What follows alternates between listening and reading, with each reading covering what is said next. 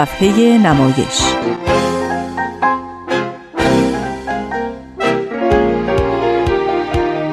فصل دوم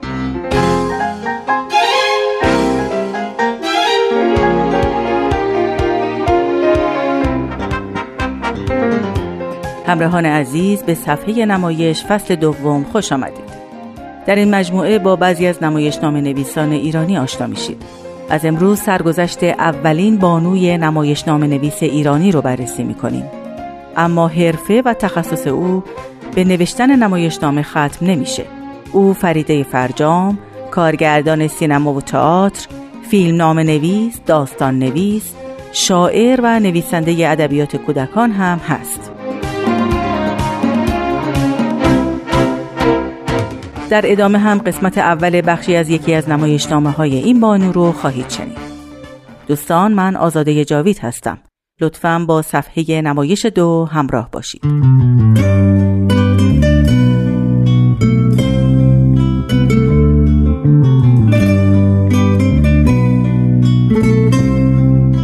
فریده فرجام در 22 دیماه 1317 در خانه یک خانواده فرهنگ دوست و آزادی خواه در کوچه مشیر و دوله تهران به دنیا اومد. پدر و مادرش قمر و فرخ فرجام او رو به کلاس های مختلف فرستادن مثل باله، نقاشی، زبان فرانسه و زبان انگلیسی و از همون سالهای ابتدایی فریده رو با آثار کلاسیک زبان فارسی آشنا کردند. به کودکستان برسابه ارامنه و دبستان فیروزکوهی رفت. فریده در مورد دوران کودکی و نوجوانیش اینطور گفته. شاید همیشه همه موفقیت ها به خانواده برگرده. در اون زمان وقتی دوازده سالم بود رادیو تهران ساعت ده شب آهنگای والس پخش می‌کرد و من با مادرم برای خوشحالی و سرگرمی با هم حرکات نمایشی و رقص انجام می‌دادیم. رقص والس رو از مادرم آموختم و این خاطره در ذهن من موند.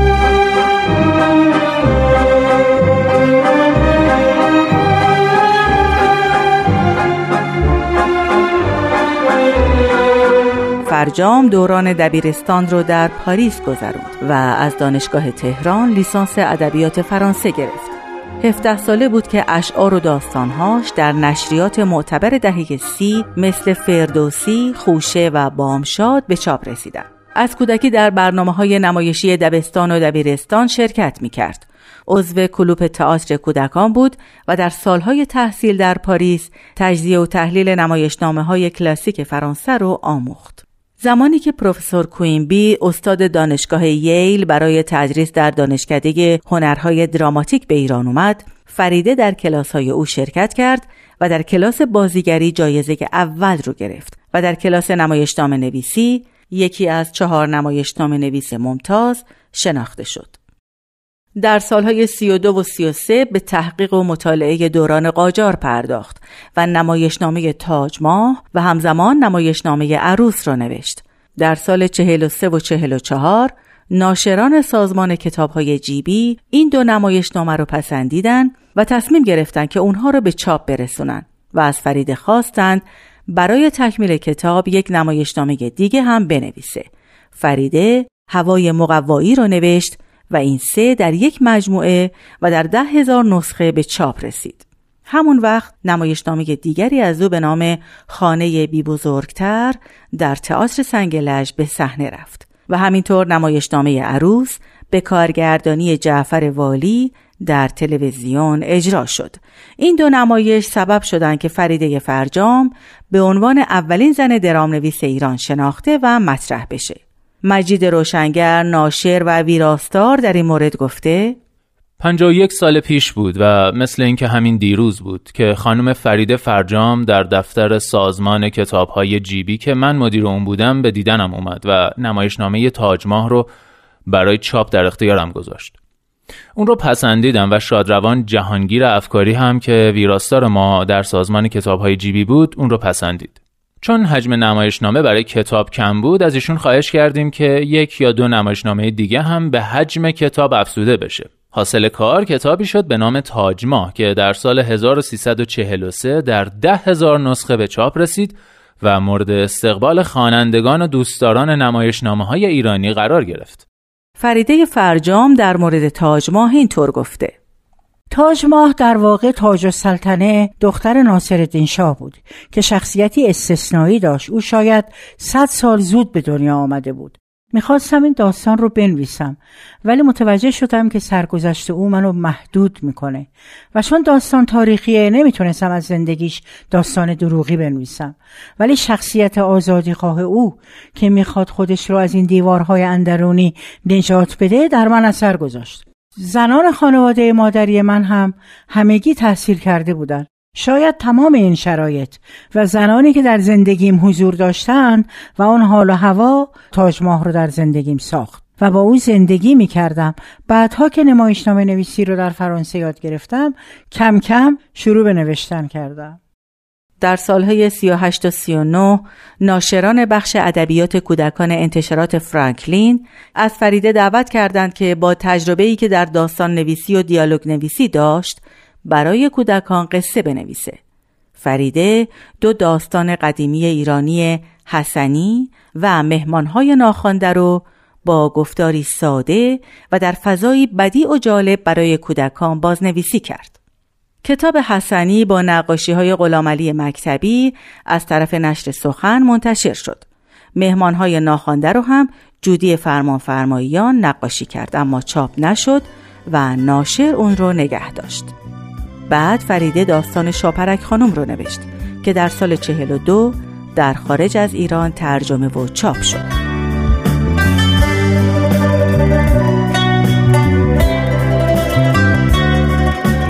دوستان به پایان بخش اول سرگذشت فریده فرجام رسیدیم. از همکارانم بهین زکایی و نوید توکلی بابت همراهیشون در این قسمت سپاس گذارم. در ادامه برنامه قسمت اول نمایشنامه تاج ماه اثر خانم فرجام رو میشنویم. امیدوارم موفق بشید تا آثار فریده فرجام رو مطالعه کنید. تاج نویسنده فریده فرجام. کاری از واحد نمایش رادیو پیام دوست. کارگردان آزاده جاوید. بخش اول. صحنه دوم.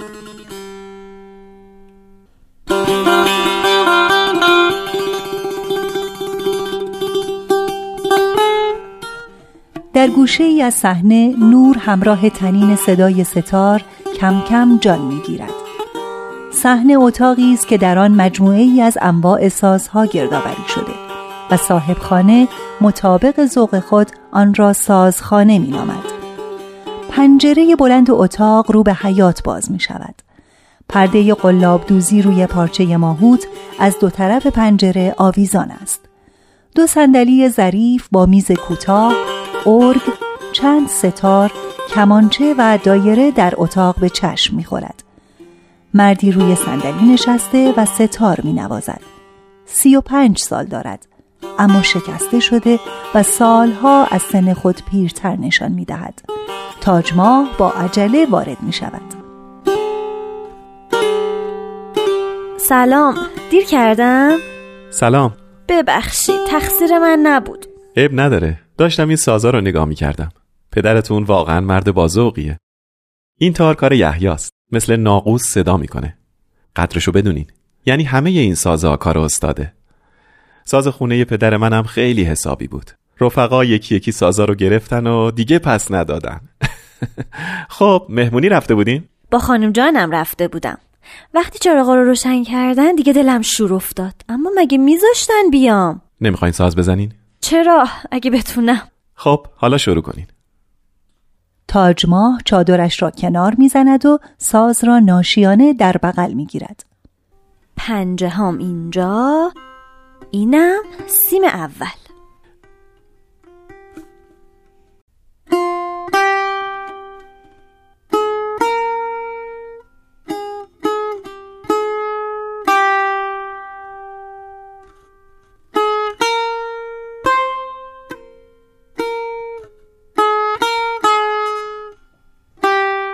نه ببینین انگشتاتون رو بیخود صفر نکنین. پرده ها هم اشتباه می‌گیرین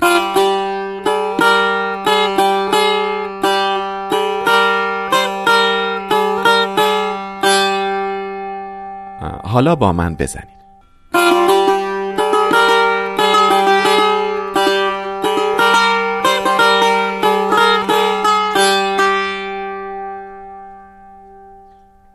اگه بدونین چه قیافه هایی داشتن. خانم جانم گفت بهشون نگو ساز مشق می‌کنی. اما هر کی ازم پرسید چی کار می‌کنی گفتم ساز مشق می‌کنم. عجب. من نفهمیدم چرا تعجب می‌کردن. باز این پرده رو اشتباه گرفتین.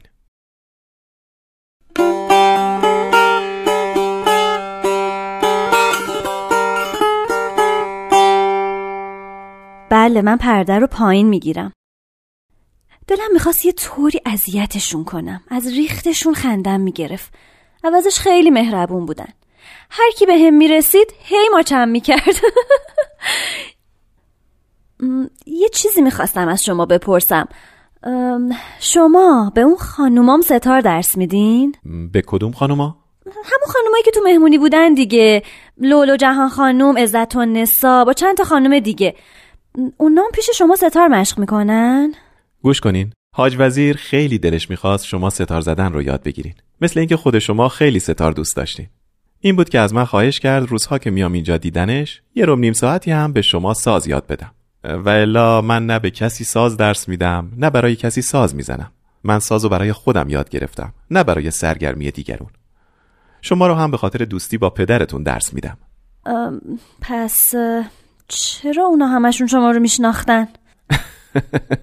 خانم های با محبتی هستن به اگه بدونین چه سرخاب سفیدابی کرده بودن. دور تا دور تالار نشسته بودن. یا میخوردن یا میخندیدن. وقتی وارد شدیم خانم جانم رفت بالای تالار نشست. اما من هول شدم دم در نشستم.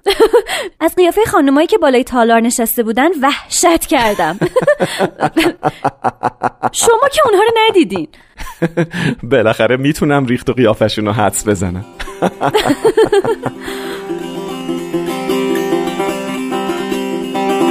صحنه سوم. صحنه کم کم روشن می شود. مرد نشسته و می نوازد.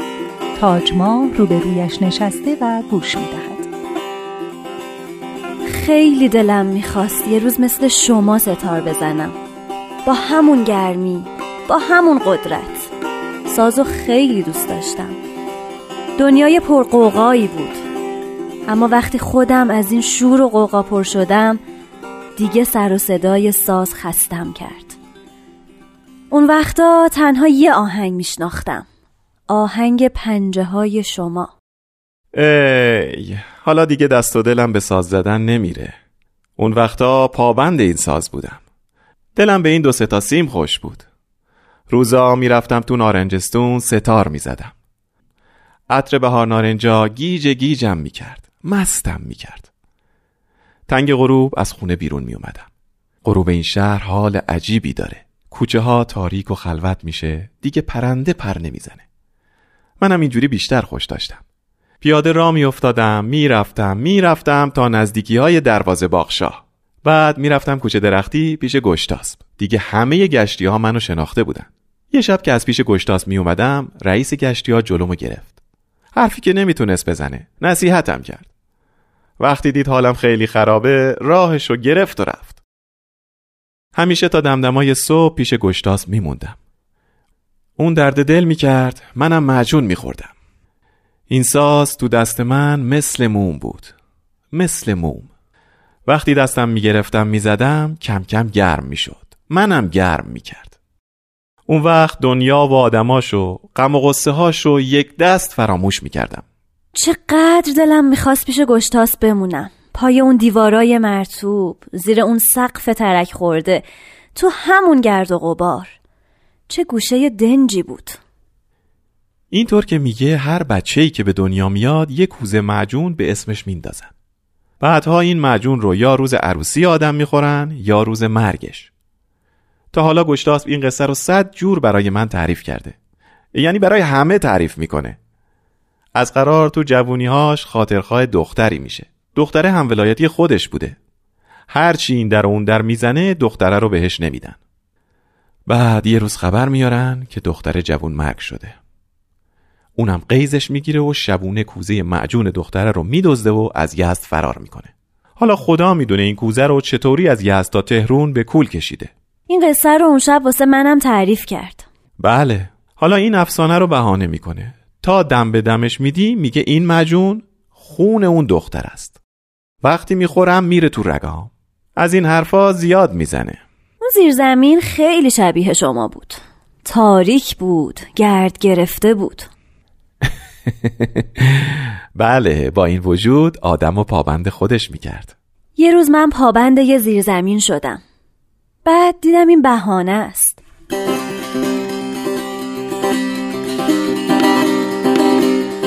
بعد از ظهرهای گرم تابستون می‌رفتم تو حسخونه رو تخمین نشستم ستار می‌زدم. به رشته های نوری که از لای پنجره های حسخونه میتابید نگاه می‌کردم. اونقدر منتظر میموندم تا قدم های شما نورها رو قطع کنه روی پله ها صدا کنه و شما رو به من برسونه.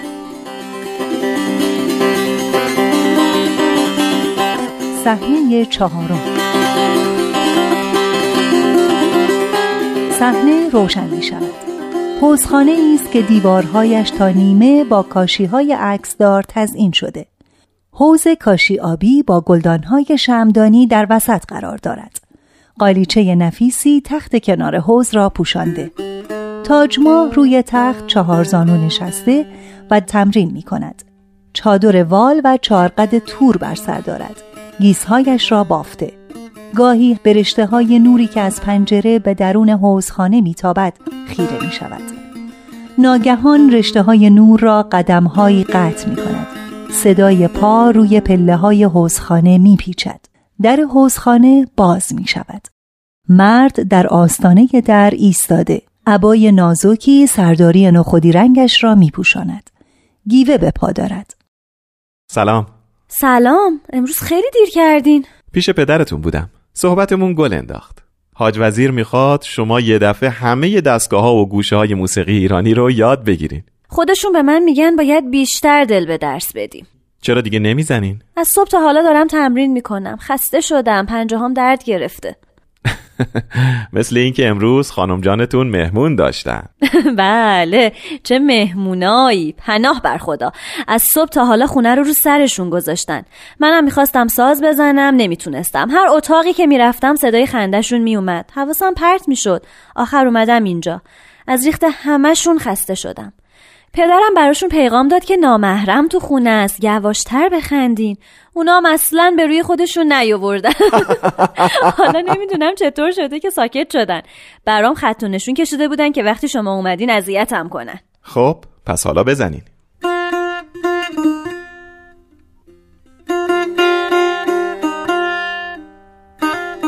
خوش به حال این خانوما. هیچ غمی تو دنیا ندارن. انگار نه انگار که تو شهر خبریه. مگه شما می‌دونید تو شهر چه خبره؟ از پدرم جسته و گریخته میشنوم. از قیافه گرفتش می‌فهمم که خیلی خبر است روزی صد جور آدم میاد خونه ما. آزادی خواه مستبد مجاهد. نفهمیدم. شما این اسما رو از کجا یاد گرفتین؟ به خوش قدمم می‌دونه. میگه آخر و زمون شده. دنیا به هم ریخته. این بلاها از آسمون نازل میشه به سر بندگان خدا که ما باشیم. بله دنیا به هم ریخته. الان با پدرتون همین حرفا رو می‌زدیم. بعد فهمیدم که اون وقتان به هر کی می‌رسیدی می‌گفت آزادی. شیخ و رند و مجاهد و مستبد همه یه درد داشتن. اون وقتا سر پامنار یه کربلای محمد رنگرز بود. مرد خیلی شوخی بود. کرباسای سفید رو می‌زد تو خمای رنگ و جلوی دکانش آویزون می‌کرد تا خشک بشن. این رنگا نمی‌دونم از چی بود که بوی تند و بدی می‌داد. من هر وقت از جلوی دکانش رد می شدم ازش میپرسیدم کربلایی این چه رنگیه؟ می‌گفت سفید قربان. می‌گفتم بابا این که قرمزه. شروع می‌کرد به فلسفه بافی که به این دلیل و به اون دلیل این رنگ سفیده. خلاصه کربلایی همه رنگا رو می‌گفت سفید. حالا اوضاع شهر ما هم همینطوره. دستشون رو توی هر خمره ای بکنن میگن این رنگ رنگ آزادیه. وضع خیلی مسخره ایه اون وقت همه به روی هم شیشلول می‌کشن. کسی نمی‌دونه چرا می‌کشه. کسی نمی‌دونه چرا کشته میشه. توی کوچه یهو یکی میگه بگیر مجاهده. یه مش آسمون جلو قمه بند میریزن سر یه بدبخت از همه جا بیخبر و تیکه تیکش می‌کنن. سه دقیقه دیگه باز یکی میگه بگیر مستبده. همون دسته میریزن این یکی هم می‌کشن. معلوم نیست حرف حسابشون چیه. پدرتون هم خیلی بی احتیاطی کرد. دیگه به صداقت مردم این سال و زمونه نمیشه اعتماد کرد. حتما یکی از همین راپورچی های حکومتی رفته گفته حاج وزیر میگه من دار و ندارم و به پای آزادی خواها میریزم. پدرم تا حالا نمی‌تونست در خونش رو به روی مردم ببنده اما حالا دیگه می‌تونه. نخیر حالام که تو خونه نشسته نمی‌تونه. مردم حاج وزیر رو دوست دارن. شبها سرشون رو به دلگرمی اون به زمین می‌ذارن و با خیال راحت میخوابن. چون می‌دونن بالاخره یه نفر به فکر اوناست. محبت مردم هم یه محبت ساده ای نیست. اونا به این زودی ها از پدرتون دست ور نمیدارن. برای اینکه مردونگی کرد. روزی هم که دید نمی‌تونه باهاشون بسازه خودشو کنار کشید. این آدمای پیرهن کرباسی کوچه و بازار قدر این چیزها رو از اون فرنگستون رفته ها بهتر می‌دونن. من باور نمی کنم که شما دارین برای من حرف می‌زنین برای من درد دل می‌کنین. خیال می‌کردم هنوز منو خیلی بچه می‌دونین. نمی‌دونم چرا این حرفا رو زدم. شاید این حرفا شما رو بترسونه. تو سر من یه فکرایی هست که بیشتر از حرفای شما منو میترسونه. چه فکرایی؟ چه می‌دونم؟ یه وقت تو سر آدم یه فکرایی پیدا میشه که آدم هرچی الله میگه و صلوات میفرسته فایده نداره. آدم دیگه از دست خودش سله میشه. معلوم میشه این مشق ستار خیلی خستتون کرده. راستی حاج وزیر غیر از ساعتهایی که من پیشش هستم تو خونه چیکار می‌کنه؟ هیچی. تنهایی ساز می‌زنه کتاب می‌خونه یا چیز می‌نویسه. چرا؟ چطور مگه؟ هیچی. به شما خیلی علاقه داره. این روزا تنهاش نذارین. راستی شما می‌تونین درآمد شور رو برای من تعریف کنین؟ نفهمیدم. شما به اندازه تمام حرفاتون آهنگ بلد هستین؟ به اندازه تمام قصه هاتون دستگاه بلد هستین؟ آخه زبون ساز یه چیزیه که باید شناختش. تقصیر پنجه های ناشی شماست که نمی‌تونین قصه هاتون رو با ساز تعریف کنین. هر کدوم از این سیم ها یه دنیا حرف دارن. حرفایی که آدمو گریه میندازه یا حرفایی که آدمو خوشحال می‌کنه. نمی‌دونم. می‌خوام بگم این آهنگا یه روزی تموم میشه. اما آدم باز قصه داره باز حرف داره. اون وقت باید چی کار کنه؟ اون وقت هم باید ساز رو بچسبونه به سینش اینطوری. و بزنه.